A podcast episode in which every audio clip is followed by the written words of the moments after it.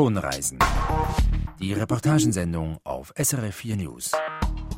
Willkommen zur Sendung. Wir nehmen Sie heute mit nach Nigeria in den Gottesdienst einer Pfingstkirche. Und das klingt dann etwas anders als in einer Kirche bei uns. Da ist jemand mit Migräne. Du bist geheilt im Namen von Jesus.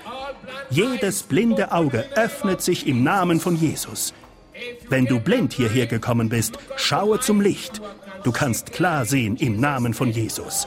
Im Megagottesdienst mit über 10.000 Menschen verspricht der Pastor den Menschen Heilung und einen Ausweg aus der Armut.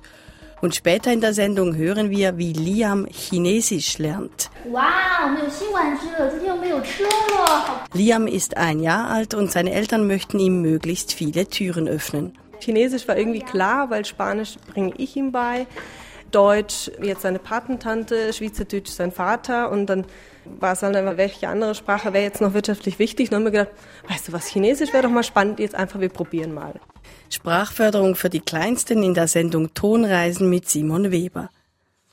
Beginnen wollen wir unsere Tonreise in Nigeria. Dort ist die Pfingstbewegung besonders stark. Ein Viertel der nigerianischen Bevölkerung gehört dieser Glaubensgemeinschaft an, geschätzte 14 Millionen Menschen. Kein Wunder ist ein regelrechter Konkurrenzkampf zwischen den Kirchen entbrannt. Die Pastoren predigen über Großleinwände vor Tausenden. Sie werben um ihre Mitglieder mit Wunderheilungen, dem Versprechen auf Gesundheit und materiellen Wohlstand. Und sie werden selber sehr reich dabei. Simon Jacki hat in Lagos, der größten Stadt Afrikas, einen solchen Megagottesdienst einer Pfingstkirche besucht.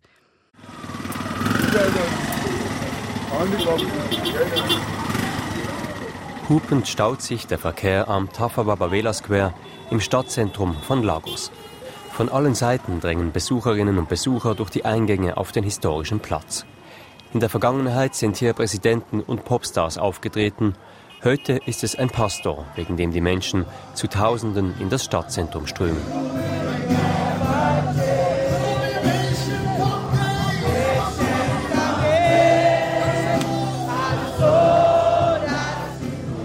Miracle Crusade Wunderkreuzzug.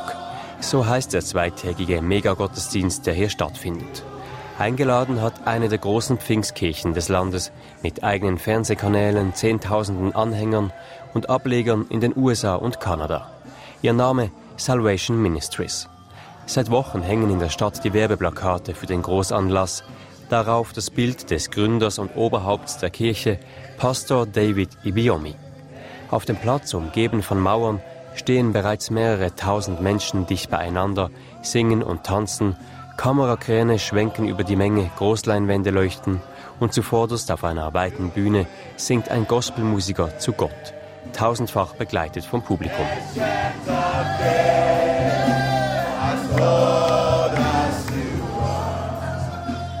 Die Menschen hier sind gekommen mit großen Hoffnungen. I want God to change uh, er möchte, dass Gott sein Familienleben verändere, sagt ein Mann in grünem Hemd. Er wolle, dass Gott ihm ein weiteres Kind gebe, und das ist nicht alles, was er sich von Gott erhofft.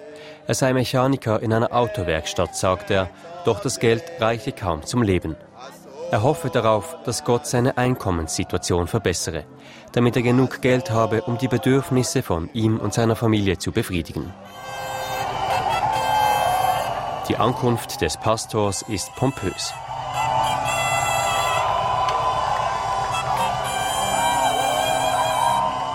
Ein Konvoi mit fünf schwarzen Limousinen rollt auf den Platz, begleitet von zwei Pickups mit bewaffneten Soldaten auf der Ladefläche. Aus dem vordersten Fahrzeug steigt, zusammen mit seiner Frau, ein Mann mit strahlend weißem Anzug, kahlem Kopf und charmantem Lächeln. Pastor David Ibiomi, umringt von Sicherheitspersonal in dunklen Anzügen und seinen nächsten Mitarbeitern. Der Personenkult um die Pastoren der großen Kirchen gehört zu den Merkmalen der Pfingstbewegung in Nigeria. Die Pastoren predigen vor Zehntausenden, die reichsten von ihnen besitzen Privatflugzeuge und Villen, reisen im Helikopter und in Konvois durch das Land. Auch Pastor David Ibiomi gehört zu ihnen. Wo er auftritt, geraten die Menschen in Ekstase. Sprechen in fremden Zungen, werfen sich zu Boden.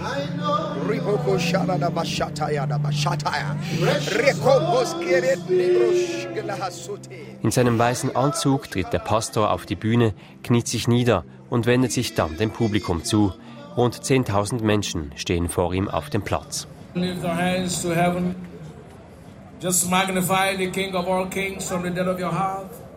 Erhebt eure Hände zum Himmel. Ehrt den König aller Könige von eurem ganzen Herzen. Gesegnet sei dein Name, mächtiger Gott. Wir geben dir alle Ehre und Lob im Namen von Jesus Christus. Ich erkläre diese Lagos Miracle Crusade als eröffnet im Namen des Vaters, des Sohnes und des Heiligen Geistes. Lass das Amen von jemandem am lautesten sein.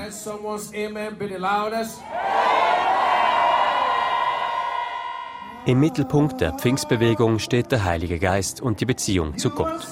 Entstanden ist diese weltweite Bewegung vor rund 100 Jahren in Nordamerika. In den 1960er Jahren schließlich brachten Pastoren aus den USA die Pfingstbewegung nach Nigeria, wo sich bereits seit der Kolonialzeit das Christentum ausgebreitet hatte. In den vergangenen Jahrzehnten sind im ganzen Land Tausende von Kirchen entstanden, die sich zur Pfingstbewegung zählen.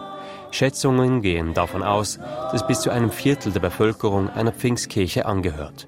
Mehr als 40 Millionen Menschen. Genau beziffern kann das allerdings niemand, da offizielle Zahlen fehlen. Klar ist, in keinem anderen Land in Afrika ist die Bewegung größer als hier.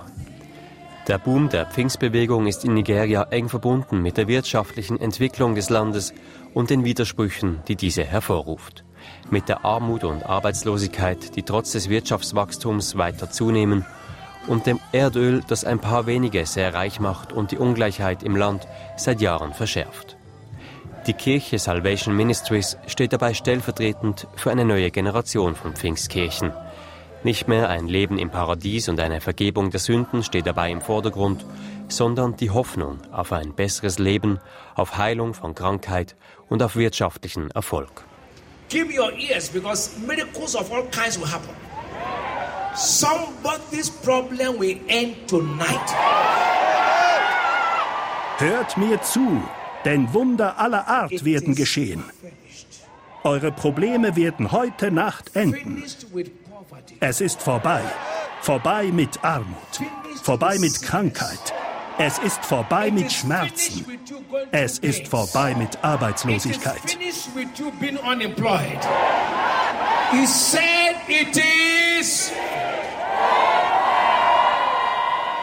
Das Konzept hat Erfolg. Gerade baut Salvation Ministries im Osten des Landes ein neues Auditorium. Es soll das größte werden der Welt und Platz bieten für 100.000 Menschen. Seine Botschaft predigt David Ibiomi nicht nur an Gottesdiensten. Er hat auch mehr als drei Dutzend Bücher geschrieben, Rezepte für beruflichen Erfolg, Bücher über den Ausweg aus finanzieller Not und Ratgeber für eine glückliche Ehe. Mitarbeiter wählen im Publikum einzelne Frauen und Männer aus und bringen sie zum Pastor. Dieser legt ihnen seine Hand auf den Kopf, die Menschen taumeln, fallen rückwärts zu Boden, Taube beginnen zu hören, Stumme zu sprechen. Da ist jemand mit Migräne. Du bist geheilt im Namen von Jesus. Jedes blinde Auge öffnet sich im Namen von Jesus. Wenn du blind hierher gekommen bist, schaue zum Licht. Du kannst klar sehen im Namen von Jesus. Wenn du deine Hand nicht bewegen konntest, bewege sie jetzt. Du bist geheilt im Namen von Jesus.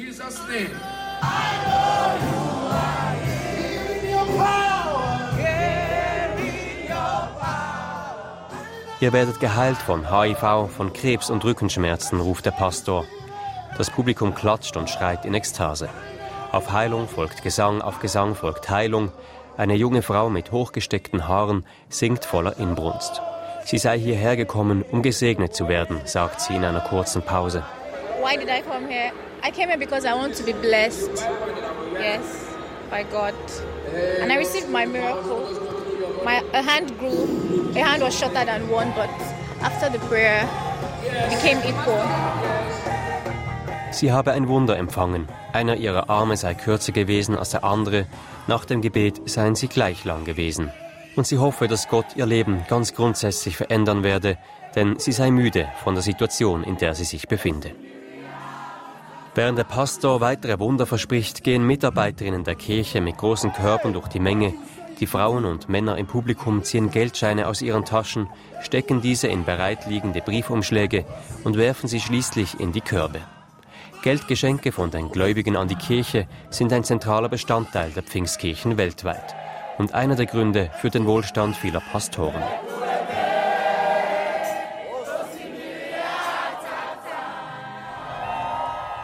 Dann ist der Wunderkreuzzug vorbei.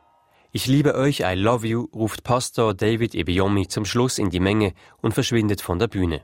Seine Leibwächter müssen die Menschen zurückhalten, die in seine Richtung drängen. Ein Kleinkind wird über die Köpfe hinweg zum Pastor gereicht.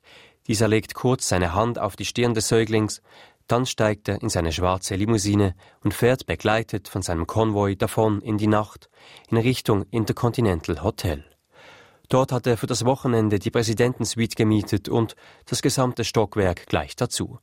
Der Glaube an ein besseres Leben, zumindest für den Pastor, bezahlt es sich aus.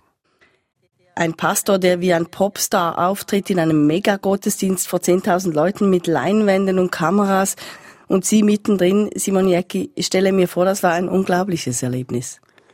Ja, das war ein beeindruckendes Erlebnis, auch ein irritierendes Erlebnis. Man muss sich vorstellen, da kommt ganz viel zusammen, dass wir so in Westeuropa eigentlich nicht kennen, also diese Masse von Leuten, diese Ekstase, dieser Personenkult und dann diese Lautstärke auch von dieser Musik, das war in der Tat beeindruckend.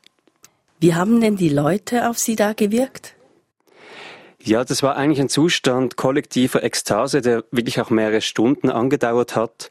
Die Leute einerseits ähm, werden stark involviert da in die Gottesdienste, die singen mit, aber regelmäßig fallen die auch in tranceähnliche Zustände, beispielsweise indem sie in Zungen sprechen. Das ist so ein Merkmal von diesen Kirchen, dass also die Menschen in einer Sprache sprechen, die sie selber nicht kennen.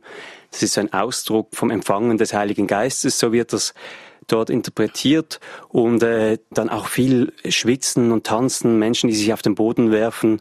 Also wirklich ein Spektakel und, und sehr viel Ekstase. Sehr ungewohnt, irritierend auch, sagen Sie. Aber war denn für Sie das Charisma dieses Pastors trotzdem etwas nachvollziehbar? Ja, ich denke schon, dass all diese großen Pastoren sich auszeichnen dadurch, dass sie eben so ein gewisses Charisma haben, auch äh, gewisse Entertainer. Qualitäten und äh, dieser Mann, der hat eine Ausstrahlung, der, der äh, packt die Leute, so wie er spricht, wie er auftritt und so diese ganze Atmosphäre, auch diese Energie, die sich da hochschaukelt dann im Verlauf des Abends, das spürt man schon auch, wenn man dann dort vor Ort ist. Dass Sie an einem solchen Anlass teilnehmen konnten, das war offenbar nicht einfach, wie Sie mir im Vorfeld gesagt haben.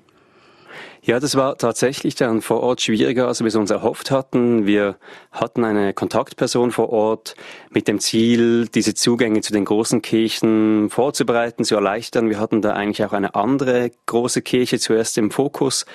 Und wo wir dann dort aufgetaucht sind beim auch großen Gottesdienst, merkten wir dann, dass wir die Bewilligung noch nicht haben.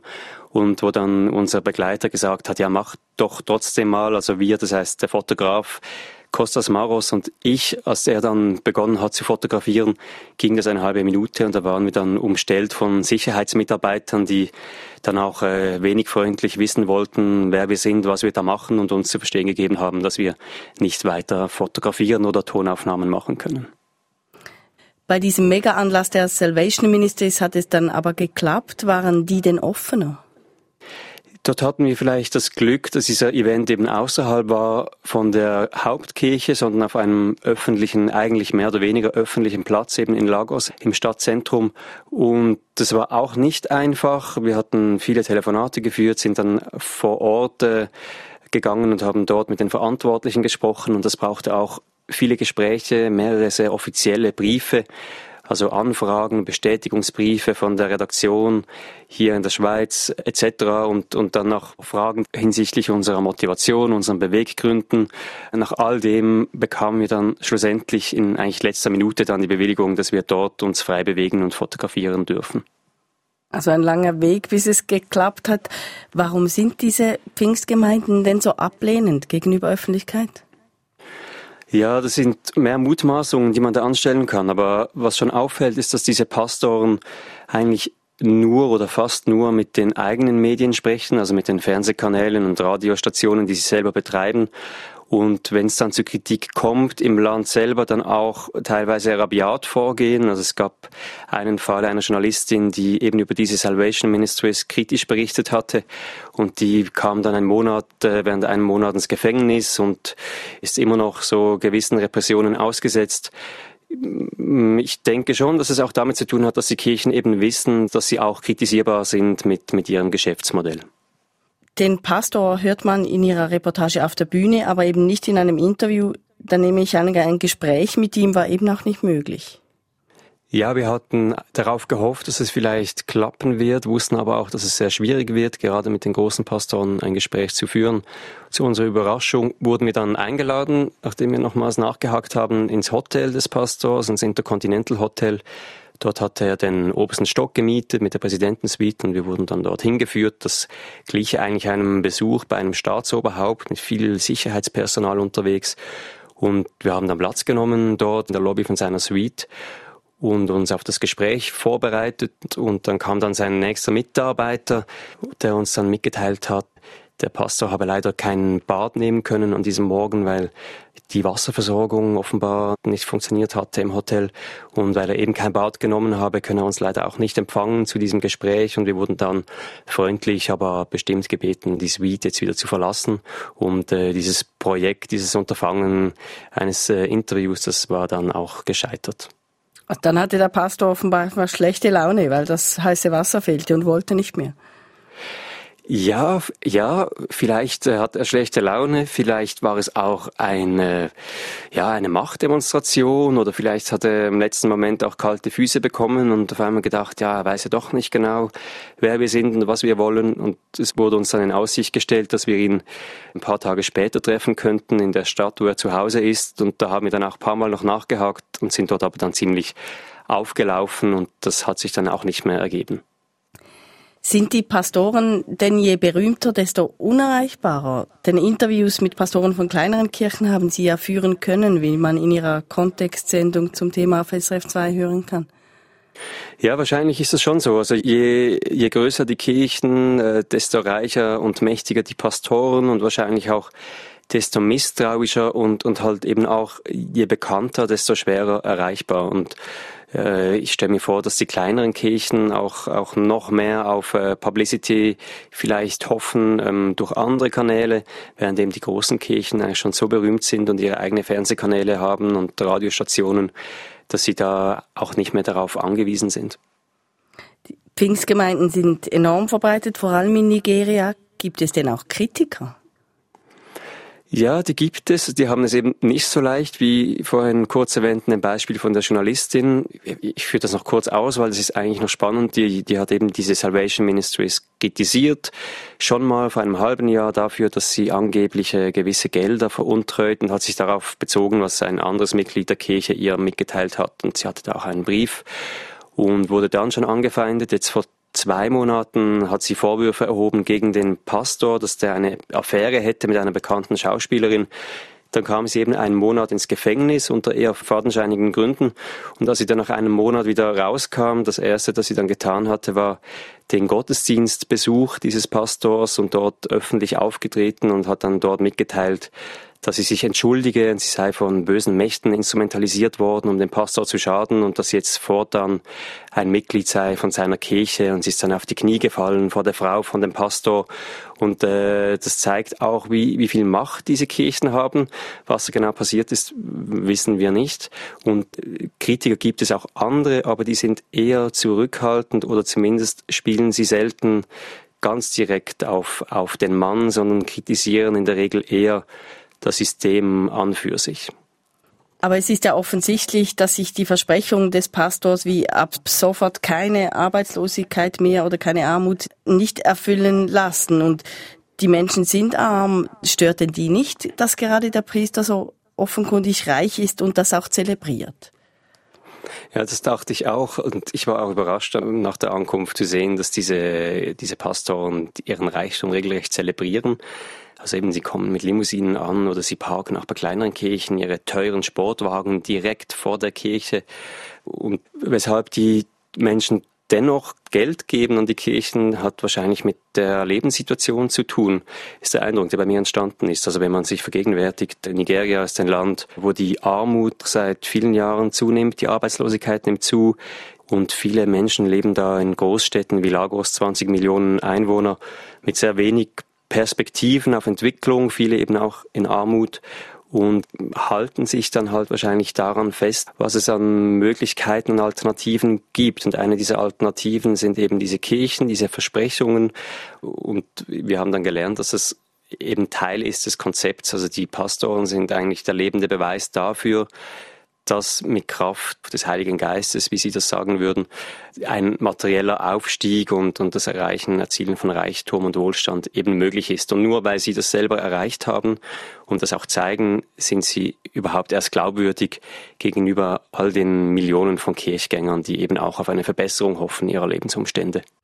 Das sagt Simon Jacki. Er war in Nigeria und hat für eine eindrückliche Kontextsendung über die Pfingstkirchen zum Beispiel auch einen prominenten Kritiker der Bewegung getroffen.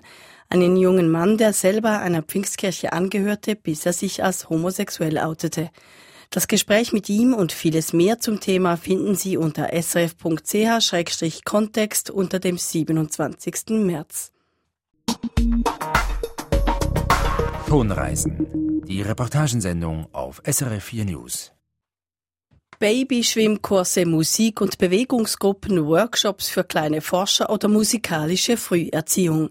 Förderangebote für Kleinkinder boomen. Ganz nach der Maxime, Kinder saugen in den ersten Lebensjahren alles Neue in sich auf und lernen dann am meisten. Eines der auffälligsten Angebote ist Frühchinesisch. Liam zum Beispiel lernt Chinesisch seit er vier Monate alt ist. Jetzt ist er eben ein Jahr alt geworden. Wie Liam spielerisch, wie die Mutter betont, Chinesisch lernt, wollte Anna Jungen erfahren.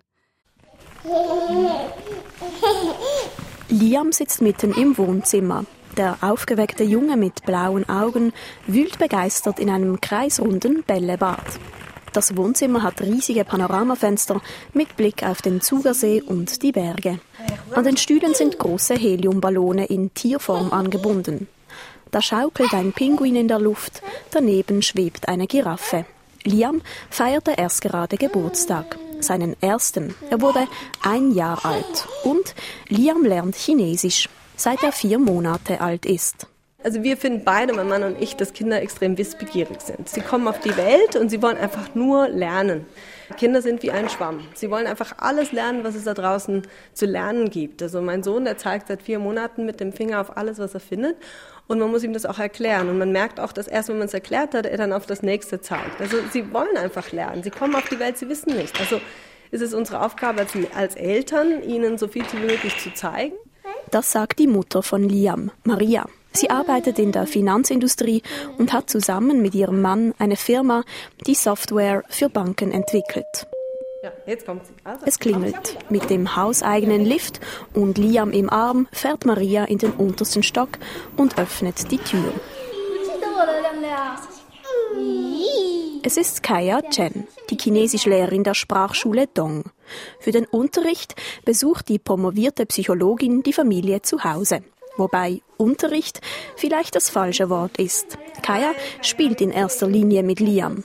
Sie würde einfach seinen Interessen folgen, er entdecke die Welt und sie begleite ihn dabei, auf Mandarin, zwei Stunden die Woche. Sometimes I play game with him, like I follow his interest. Yeah, I kind of let him to lead me, right? So like he explore the world. Und so krabbelt Liam quer durchs Wohnzimmer und Kaya krabbelt hinterher und spricht dabei Chinesisch mit ihm. Dann entdeckt Liam die Holzkugelbahn und lässt eifrig eine Kugel nach der anderen runterrollen und Kaya spricht Chinesisch mit ihm.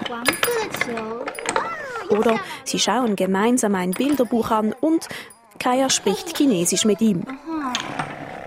Liam brabbelt, brummt und jauchzt vor sich hin, vielleicht ja auf Mandarin. Spielerisch soll es sein, betont die Mutter. Warum aber ausgerechnet Mandarin und warum so früh? Sprachen seien ihr und ihrem Mann sehr wichtig, sagt Maria. Sie selber sei zweisprachig aufgewachsen als Spanierin in Deutschland. Für uns Chinesisch war irgendwie klar, weil Spanisch bringe ich ihm bei. Deutsch ähm, jetzt seine Patentante, Schweizerdeutsch sein Vater und dann war es halt einfach, welche andere Sprache wäre jetzt noch wirtschaftlich wichtig. dann haben wir gedacht, weißt du was, Chinesisch wäre doch mal spannend, jetzt einfach, wir probieren mal. Chinesisch ist einfach eine, man merkt einfach, die Sprache wird immer mehr wichtiger. Gerade auch hier in, in Europa, also Schweiz zum Beispiel auch, hat man extrem viele Firmen, die aus China kommen, die sich hier etablieren, die hier ähm, Schweizer Firmen kaufen. Wirtschaftlich ist es einfach eine Sprache, die im Kommen ist. Englisch ist klar die wichtigste. Aber Englisch möchten wir, dass er das später lernt. Er kommt in den Kindergarten und haben wir gedacht, da muss er jetzt nicht unbedingt gleich Englisch haben, das kann er später noch lernen. Und er hat zwei ältere Geschwister und da hat das eben auch so funktioniert. Also sie haben Englisch erst mit zwei und sie sprechen heute perfekt Englisch und deswegen wussten wir, okay, Englisch können wir noch später machen. Ah, Chinesischstunden also als Investition in eine Zukunft. Und das ist ja dann fast ein bisschen ein Klischee. Ambitionierte, erfolgreiche Eltern mit großen Plänen für ihren Nachwuchs. Nein, meint Maria, uns ist eigentlich egal, was die anderen Leute sagen. Für uns ist es wichtig, dass unser Kind spielerisch lernt, dass er einfach Zeit mit, mit Menschen verbringt und eben dabei spielerisch eine Sprache lernt. Und jetzt ist es nun mal Chinesisch. Und klar, wenn wir unseren Freunden erzählen, ja, der lernt Chinesisch, dann wird man schon irgendwie so komisch von der Seite angeguckt und sagt, oh je, was machen die? Ich glaube, die Vorstellung, die, die meisten Menschen haben, ist, dass man einfach ihm chinesische Bücher vorsetzt und, und, und mit ihm irgendwie die Zeichen schon mal mit, mit, mit vier Monaten anfängt zu lernen. Das haben wir natürlich nicht vor. Für uns war es wichtig, dass es spielerisch passiert, dass er das gerne macht. Man sieht, dass er strahlt über das ganze Gesicht und das ist uns eben wichtig, dass er einfach strahlt bei allem, was er macht. Und wenn er dann nicht strahlen würde, wenn er weinen würde, wenn ich das Gefühl hätte, er will das nicht, dann hören wir sofort auf, egal was es ist. Alle Möglichkeiten bieten, das sei ihnen wichtig. Angebote schaffen. Aber sind Angebote nicht letztlich immer auch an Erwartungen geknüpft? Was, wenn Liam später Gärtner werden will? Er kann werden, was er will. Also er muss überhaupt nicht irgendwie, und wenn er Chinesisch, vielleicht braucht er das für irgendwelche Pflanzen, die er dann irgendwie kauft, ich weiß es nicht, aber wir möchten ihm einfach die Möglichkeiten geben. Und was er dann später damit macht, das ist natürlich seine Sache. Es stimmt schon, dass man Kinder nicht überfordern sollte. Also das machen wir auch nicht. Das möchten wir auch nicht. Wir möchten gerne, dass der Liam ähm, alles, was er macht, spielerisch macht, gerne macht. Also wir möchten nicht, dass er äh, von uns aufgesetzt bekommt, äh, irgendwelche Dinge, die er nicht machen will, einfach nur, weil man ihn fördern will oder weil es eventuell später für ihn gut ist oder sonst was, sondern wir geben ihm die Möglichkeiten und er soll das einfach spielerisch lernen und, und er soll dabei glücklich sein. Glücklich soll er sein und spielerisch Chinesisch lernen. Und tatsächlich, sein erstes Wort war dann auch auf Mandarin.